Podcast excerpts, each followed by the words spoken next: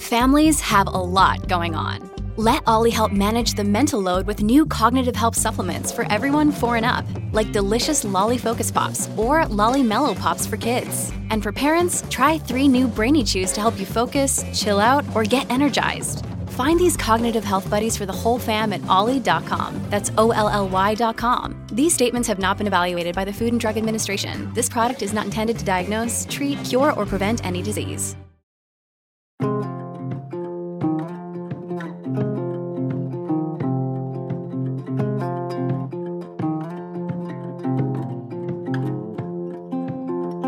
This is Murder She Told, true crime stories from Maine, New England, and small-town USA. I'm your host, Kristen Seavey. You can connect with me at murdershetold.com or on Instagram at murdershetoldpodcast.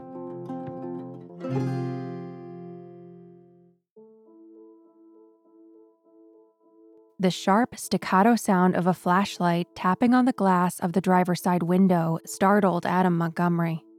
The beams from the flashlight swept across the front seats of the car, and the harsh light, diffusing through the glass windshield, blinded the occupants. Adam was no stranger to the law. He knew that those flashlights belonged to the police. The officers asked him to roll down the window. At first, he thought that it was about where he was parked. It wasn't easy to be homeless. No matter where he landed, it seemed the police would always come by and check on him. He just wanted peace. He had a new girlfriend, Kelsey, who was in the car with him, and they were off the grid at the moment. Nothing but a car to call home.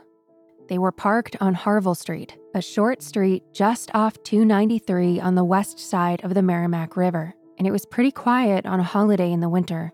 No one was out to occupy the baseball diamonds and tennis courts that flanked the road. It was New Year's Eve, and although it wasn't much of a celebration, huddled together in a cold car in the midst of winter in Manchester, New Hampshire, it was enough for them to be together. 2022 was only hours away. He braced himself for the familiar questions. What are you doing here? We had a call about a suspicious vehicle. Have you been drinking? What he wasn't expecting was for the Manchester police officer to ask him about his daughter, Harmony. He stiffened. They explained to Adam that they were looking for her. Her mother had reported her missing.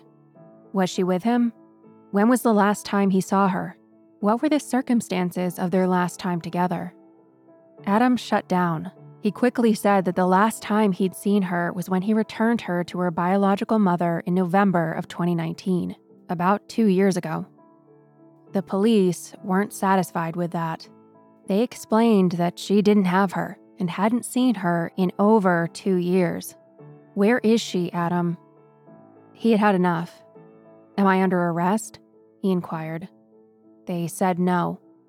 Well, then leave me be. They asked how they might reach him, and Adam admitted to police that he didn't even have a cell phone. The best way to reach him? Occasionally, he would have access to his email. They left, and he breathed a sigh of relief.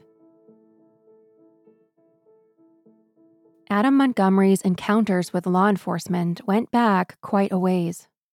In one incident, when he was 18 years old in 2008, he broke into an apartment in Malden, Massachusetts, a suburb on the north side of Boston, and demanded money from 2 women there at gunpoint. He held a gun to one of their necks, according to a police report. Officers arrived and detained Adam and his associate, at which point, Adam pointed the gun at one of the officers. They wrestled him to the ground and took the gun away from him, and it was later determined the gun was a pellet gun. He pled guilty to armed robbery and assault and battery with a dangerous weapon. Even when he was just a young teenager, he had a series of run-ins with the law. Court records indicate that he was involved with the court system at ages 12, 14, and 16, and his first criminal charge against him as an adult was filed when he was just 17 years old. In 2014, when he was 24, he shot a man in the face in Haverhill, Massachusetts, on 8th Ave and Cedar Street during a drug deal. In the same incident, he got shot in the arm. Adam said that the shooting occurred during a struggle after the man he was supposed to buy heroin from tried to rob him. The man he shot survived. His name is Robert Jacobs, and he was 28 years old at the time. When police found him, they discovered that he'd been shot on the left side of the chin and the bullet exited his skull at the left temple. According to Robert, Adam wanted to buy 3 grams of heroin, and after he showed it to him, Adam pulled out a gun and attempted to rob him. Adam was shot in the arm by a third man, 22-year-old Cameron Vitiloni. The gun that Adam used to shoot Robert, a .38 caliber revolver, was used by the third man, Cameron, to shoot Adam, and it was found by the police on the sidewalk of 8th Avenue. Adam fled the scene and was discovered in Manchester by the U.S. Marshal's Office when they went to arrest him on an unrelated probation violation. When they found him, that's when they discovered the bullet wound in his right arm. Later that year, he pled guilty to several crimes arising from the incident, including assault and battery with a dangerous weapon and carrying a firearm without a license. And the judge sentenced him to 18 years suspended to be served concurrently with other offenses. As recently as last year, he was charged with stalking his ex-wife, with whom he was separated as a result of domestic violence in March of 2021. After discovering a steak knife in the yard where Adam was snooping around the house, her mother filed a restraining order against him, but it was later dismissed because they couldn't find Adam to serve him with the papers. Adam Montgomery has 4 kids. He had one child with his first wife, Crystal Sori. Her name is Harmony Montgomery, the girl that the police were asking him about. She was born on June 7, 2014, the same year as the shooting incident in Haverhill. Today, she would be 7 years old. His other 3 children are ages 4, 2, and 1 as of this recording, and they all share the same mother, Adam's second wife, Kayla Rivera Montgomery. She has custody of them. So of Adam's 4 known children, 1 is missing, and the other 3 are in custody of his ex-wife.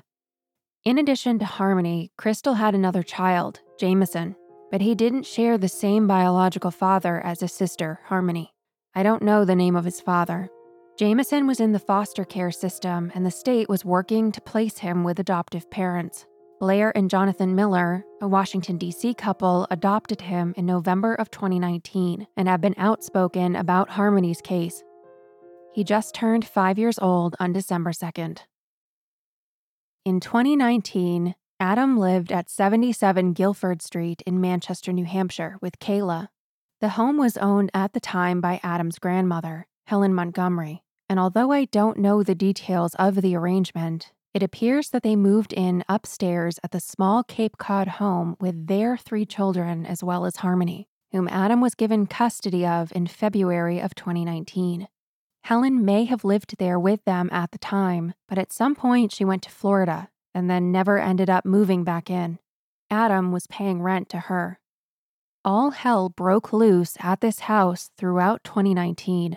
Police received and responded to 29 calls at 77 Guilford Street, 13 of which were in the 5-month span between June and November. The calls ran the gamut: domestic violence, animal-related, building complaints, and child welfare. I have police reports from 11 of those calls on the website.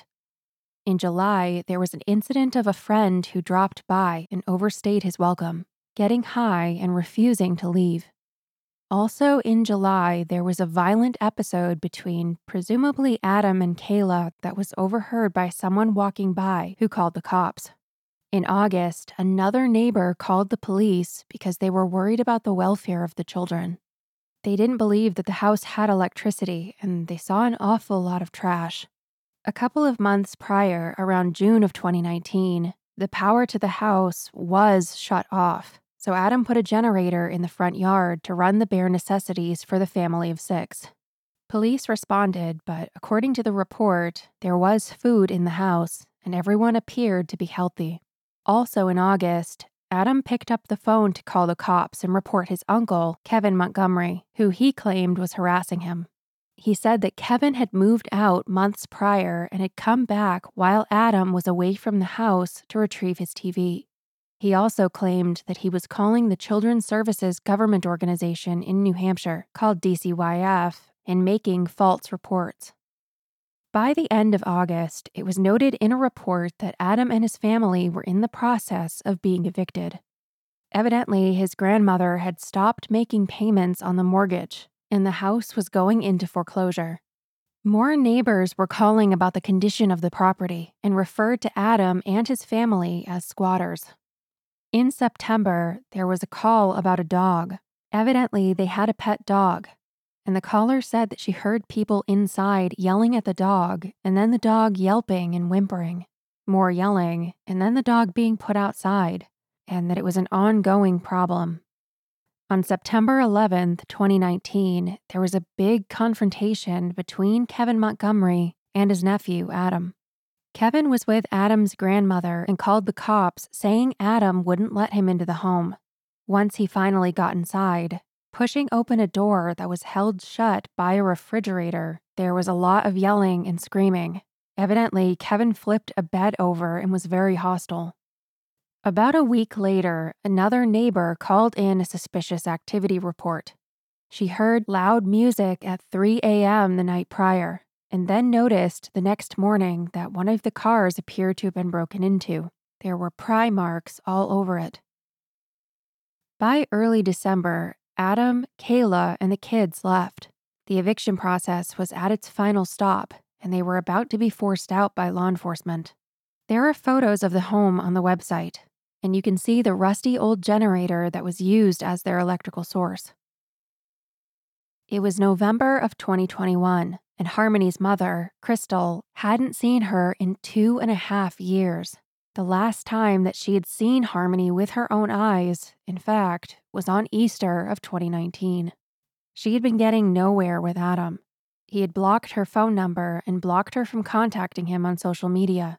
Her only way of getting information about Adam were through intermediate parties. She later wrote that Adam never enrolled Harmony in school, and she had missed important doctor's appointments about her eye. As time had passed, her concern about her daughter had grown. She started driving around to places she thought Adam was likely to be, trying to find her daughter. Finally, on November 18th, 2021, Crystal called the Manchester Police Department and reported her daughter missing. Since a child services organization was involved, and since Crystal didn't have custody of Harmony, the police sent a report to DCYF and waited for their response. On December 27th, 2021, a little over a month later, they got their response. DCYF couldn't find Harmony either. 2 days later, on December 29th, Crystal, weary of waiting, sent out emails to everyone involved as well as the Manchester mayor's office expressing her frustration. She said that the next stop was taking her story to the media. Through either coincidence or the threat of exposure, police acted immediately. On December 30th, police interviewed Adam's younger brother, Michael Montgomery, and on the same day, his uncle, Kevin Montgomery. Kevin told the cops about what he'd seen and heard at 77 Guilford. On December 31st, the Manchester Chief of Police held a press conference and made a big announcement. At this time, I've dedicated all available resources and personnel to locating Harmony. I'm begging the community. I don't care if you saw this young girl a year ago and you think it's irrelevant. Call us. The first media coverage started to pick up on the 31st. That same day, police interviewed Kayla Montgomery, Adam's ex-wife, and she too said she knew nothing about Harmony's whereabouts. She hadn't even seen Adam in a couple of months. Almost immediately, a reward fund for tips relating to her disappearance was raised. $2,500 were pledged by Manchester Crimeline, and an additional $10,000 were pledged by local business owners Dick Anagnost and Arthur Sullivan. It was at about this time that police started to piece together when they believed the last time Harmony was seen by anyone. Kayla recalled to police that around Thanksgiving of 2019, when they were getting evicted from 77 Guilford, Adam told her that he was returning Harmony to her mother in Lowell, Massachusetts. Kayla left for work that day, and when she got home, Harmony was gone. And as far as she knew, that's where Harmony still was, with her biological mom. Crystal, though, hadn't seen her since April 2019 and flatly denied that trip ever occurred. When they left 77 Guilford with their 3 kids, they needed a place to stay. And after living out of a car on the streets for about a week, Kayla's mom pitched in to help. She recalled that they stayed with her briefly in December, and that when they moved in, Harmony was not with them. The day they moved in, December 6th. So sometime between November 28th and December 6th, 2019 was the last time that anyone had reported seeing Harmony. Weirdly, this window of time was just a short 2 weeks after her younger brother, Jameson, was adopted by the Miller family. Police were looking to exert some pressure on Adam and Kayla, and they had just the ammunition that they needed. Adam's uncle, Kevin, walked the police through an incident that happened back at 77 Guilford. In July of 2019, Kevin said that Adam had given Harmony a black eye by hitting her in the face. He said that Adam's own words to him were, "I bashed her around the house."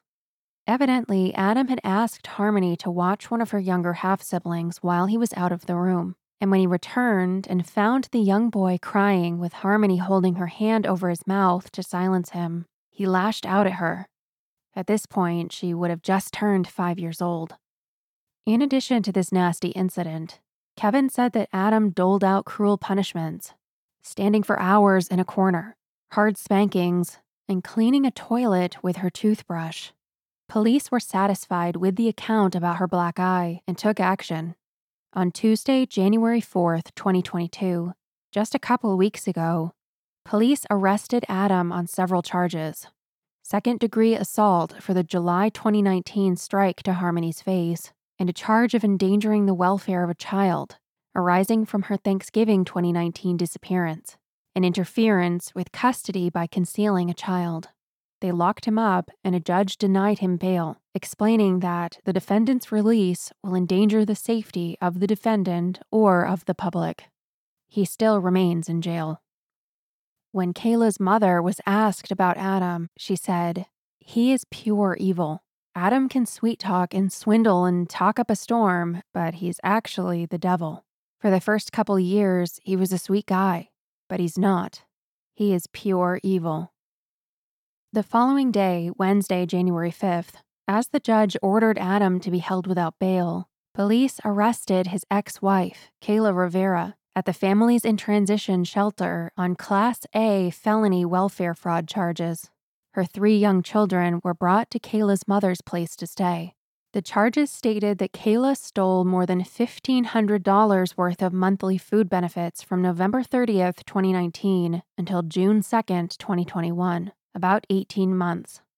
Kayla, on her paperwork with the state, claimed that during that time period, Harmony was a part of her household, despite the fact that she was not, and therefore collected extra benefits on Harmony's behalf, money that she wasn't entitled to. Kayla has said that she believed Harmony was with her mom during that time frame. The following day, a judge set her bail at $5,000 and gave her these conditions. She was not to speak with Adam, she couldn't leave New Hampshire, and she had to sign an extradition waiver, which simplified means that if she did leave the state, she waived her right to an extradition hearing, and authorities would be able to bring her right back to New Hampshire right away.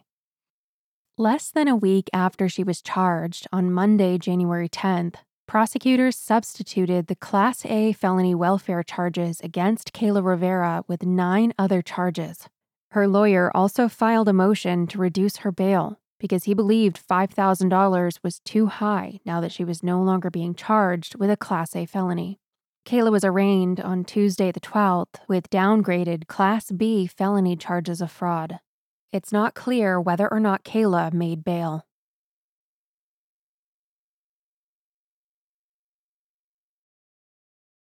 The weekend prior, Saturday, January 8th to Monday, January 10th, the FBI joined the Manchester and New Hampshire State Police in the search for Harmony and searched Adam's former home at 77 Guilford.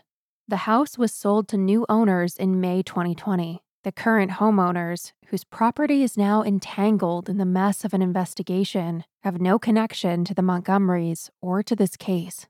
Police didn't disclose what they were searching for, but at 10:30 on the morning of Sunday, January 10th, officers were seen lugging sheets of insulation down the driveway into the back of a police truck. The truck left the residence 10 minutes later, while the rest of the crew continued their work.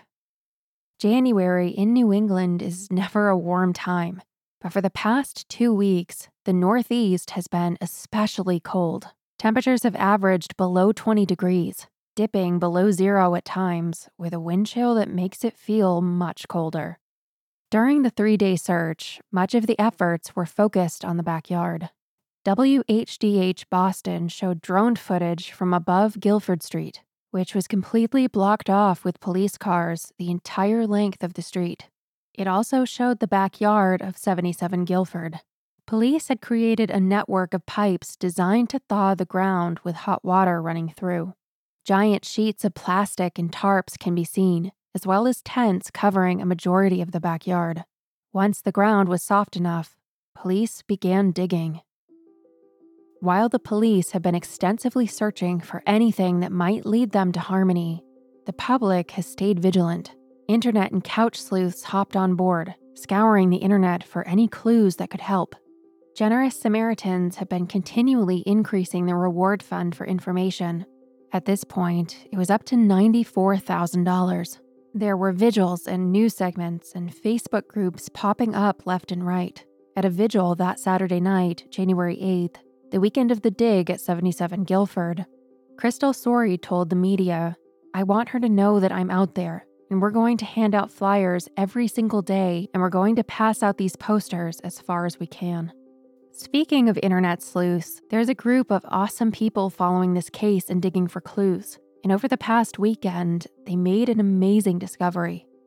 Though it has since been taken down, there was an active eBay listing for an automatic transmission and a power steering pump from a car that formerly belonged to Adam Montgomery. The car's license plate was visible in the listing and was confirmed to be the same license plate as one that appeared in one of the police reports from the many incidents at 77 Guilford. It's a gray 2010 Chrysler Sebring. The car's VIN number was published as part of the listing on eBay, and sleuths ran a Carfax report to see what it would reveal, and what they found out is either a tremendous coincidence or a break in the case. As a reminder, the key time frame that we're keenly interested in is the period between November 28th and December 6th, 2019, and there are two reported incidents from this exact time frame. I don't know the details of where Carfax gets its information, but I would suspect that primary sources are DMVs, insurance companies, and repair shops. On November 29th, there was a report of damage to the front center of the car. On December 2nd, there was a report of damage to the front left of the car. There are no further details in the report, but this suggests a theory as to what may have happened to Harmony. What if Adam were involved in an accident and Harmony was killed or critically injured? Could he have made her disappear instead of facing the consequences for vehicular manslaughter? There have been many loud critics blaming the state for failing to protect Harmony. A lot of the decisions about her are confidential, and we may never know the full circumstances to have an informed opinion about her treatment by the state. But here's an outline of what we do know. In 2018, Harmony's mother, Crystal, lost custody due to her substance abuse issues. I believe that Harmony entered the foster care system at this point. By February of 2019, Adam had gotten custody of Harmony. When reporters asked Crystal about this outcome, she explained that she'd asked the judge for continuance and it was denied. The reason for the delay? She had a conflicting hearing the same day at the same time for her son Jameson's adoption. Since she couldn't be in two places at once, the judge decided to give sole custody of Harmony to her father. I suspect that it would have been possible for Crystal to get a court-blessed visitation agreement to see Harmony, but I don't believe that happened, so she was at the whim of Adam's generosity. At first, briefly, Adam allowed her to communicate with Harmony over the phone or virtually, but Crystal said that Easter of 2019 was the last time she had contact with her daughter. By July of 2019, Adam's uncle, Kevin, had notified the state about Harmony, and he insists today that they could have acted then. Adam later described to police that Kevin was harassing him by making untrue claims to Child Protective Services. Crystal's father, Harmony's maternal grandfather, told Boston 25 News that he or his family had called social workers 14 times in 2020 and 2021 about Harmony. He said, "That poor girl has been through hell in the system, and the system has failed her." Jameson's adopted parents also contacted the state and told them that they were willing to adopt Harmony as well, but they said that she'd been reunited with her father. Reporters have been trying to apply some pressure to the child service agencies, lawmakers, and governor's offices to review the secret decisions that were made by child services and the juvenile court system to see if they did, in fact, act in Harmony's best interest. Prominent lawmaker and Massachusetts chairman of the Joint Committee on Children and Families has asked for the mayor of the Child Advocate to review the decisions made on Harmony's case. He said, "This is on the permanent agenda until we get the answers we think we need." He estimated that polling the case files will take 2 to 3 weeks, and then a review will be conducted after they're retrieved.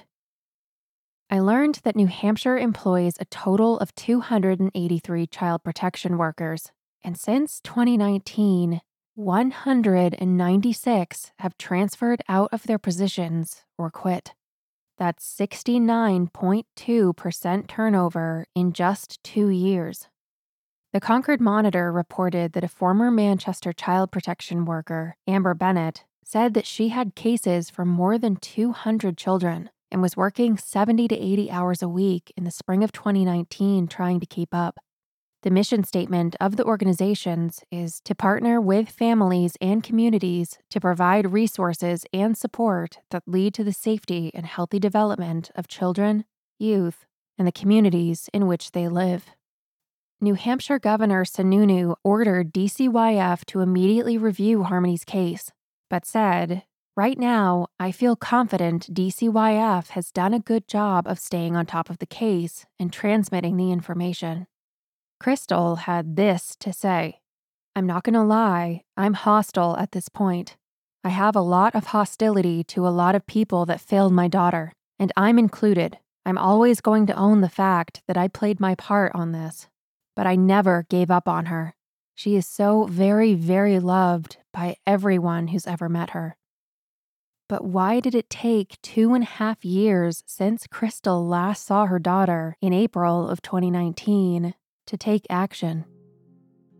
Blair and Jonathan Miller, the adoptive fathers of Jameson, Harmony's little brother, spoke with Good Morning America this past Saturday, January 15th, pleading with the public to come forward with information. Jameson, who spent time in foster care with Harmony when he was about 3, remembers his sister and asks about her frequently. He even looks for her when they go to the park, hoping that she might be there to play. Jonathan said, "The thought that I may have to tell my 5-year-old, we couldn't protect your sister the way we get to protect you, is heartbreaking." It's a tragedy that Blair and Jonathan Miller weren't able to adopt Harmony. If they had succeeded, she would likely be living a happy life with her brother in a warm and loving home. As of the release of this episode, January 18th, 2022, the reward for information leading to Harmony's whereabouts has climbed to more than $137,000. Hopefully, if somebody is holding on to pertinent information about Harmony's disappearance, it doesn't take additional money to do the right thing and come forward with what they know. This case is still developing and will be constantly evolving every day. Police have received more than 300 tips and counting. I will keep you updated as this story develops. I believe this episode to be as accurate as possible at the time of release, but because new information is constantly coming in, some information might change in the future. What remains, though, is the need for answers and the hope, no matter how small, that Harmony is safe and will be found. Harmony Montgomery is currently 7 years old with blonde hair and blue eyes. She's blind in her right eye and should be wearing glasses. She's around 4 feet tall and weighs about 50 pounds. If you have any relevant information to the investigation of Harmony Montgomery, please call the Manchester Police Department exclusive Harmony tip line at 603-203-6060.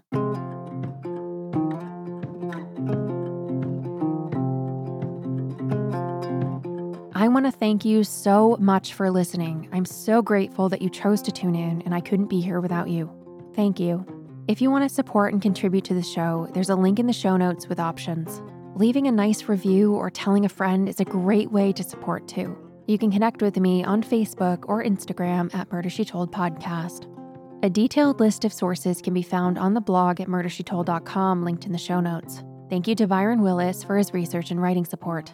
If you would like to make a suggestion for a future episode or a correction, feel free to reach out to me at hello@murdershetold.com. If you are a friend or family member of the victim, please feel free to reach out to me. I would love to hear from you. My only hope is that I've honored your stories and keeping the names of your family and friends alive.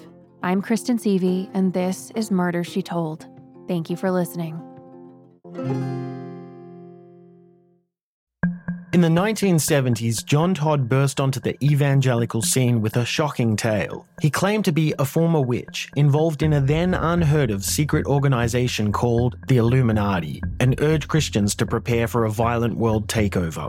First of all, the number one weapon in everybody's home should be a 12-gauge pump shotgun. Hear the amazing story of one of the originators of the modern-day conspiracy theory.